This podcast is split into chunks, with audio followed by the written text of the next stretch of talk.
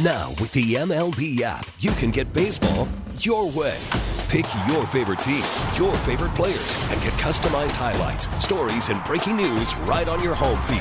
Follow the action with Gameday, where 3D replays add another dimension. Plus, notifications can keep you connected to every pitch, every hit, every game. The MLB app. Baseball, your way. Download it now for free from the App Store or Google Play. Blackout and other restrictions apply. Major League Baseball trademarks used with permission.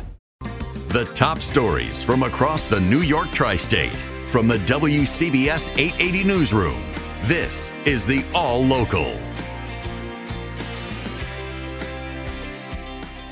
It is 22 degrees and bitterly cold outside. The coldest weather this winter is moving in with single digit temps for the city by tonight. The wind chills and the burbs going down to 20 below. WCBS meteorologist Craig Allen breaking it all down for us. It stays blustery all day, gusts 30, 40 miles per hour or so. Temperatures keep dropping into and through the 20s into the teens by later this afternoon.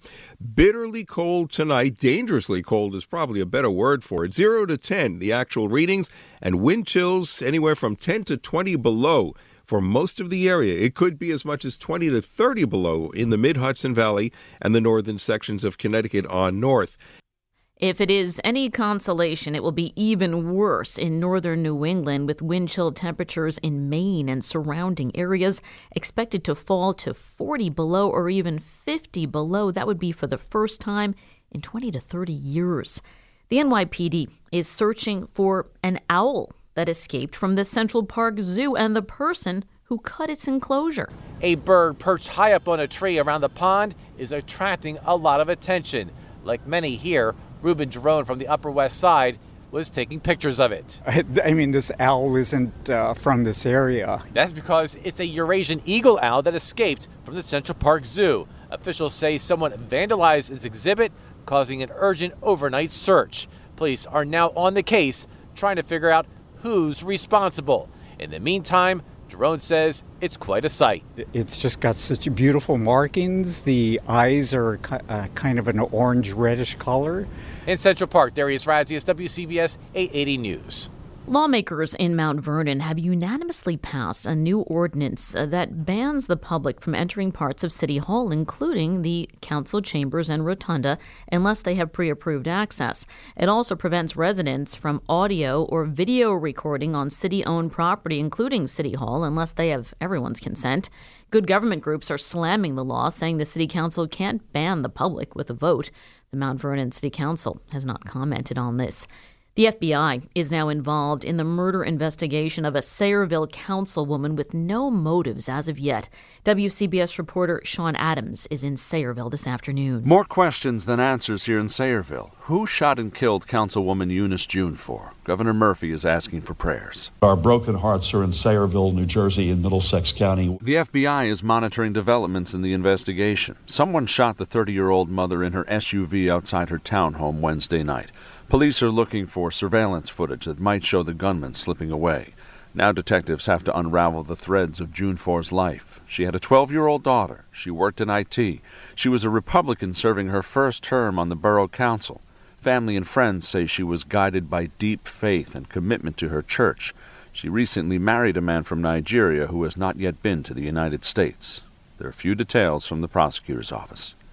In Sayreville, Sean Adams, WCBS 880 News. Well, it is cold out there right now, but it's going to get a whole lot colder. Meteorologist John Gresack has all the details for us. John. It certainly is, Suzanne. And uh, Tom was talking about the wind going to continue to gust 30 to 40 miles per hour, maybe even a little bit higher this afternoon into tonight. And we look at temperatures dropping from the 20s where we are now down into the teens by the end of the day and uh, down to about 6 for a low tonight and wind chills are around 10 to 20 below. But we're going to recover pretty quickly over the weekend. Tomorrow, not so much, a high of about 26, and uh, we're looking at a high of 45 on Sunday, so that's a pretty good recovery there. And uh, we're going to see temperatures uh, remaining on the mild side on into next week. Right now, 17 in Beacon, 25 in Lynbrook across the tri state area, and we'll see temperatures steady or slowly falling the rest of the day. Stay informed, stay connected. Subscribe to the WCBS 880 All Local at WCBS880.com or wherever you listen to podcasts. We get it. Attention spans just aren't what they used to be heads in social media and eyes on Netflix. But what do people do with their ears? Well, for one, they're listening to audio. Americans spend 4.4 hours with audio every day. Oh, and you want the proof? Well, you just sat through this ad that's now approaching 30 seconds. What could you say to a potential customer in 30 seconds? Let Audacy put together a media plan tailor made for your unique marketing needs. Advertise with Audacy. Visit ads.audacy.com.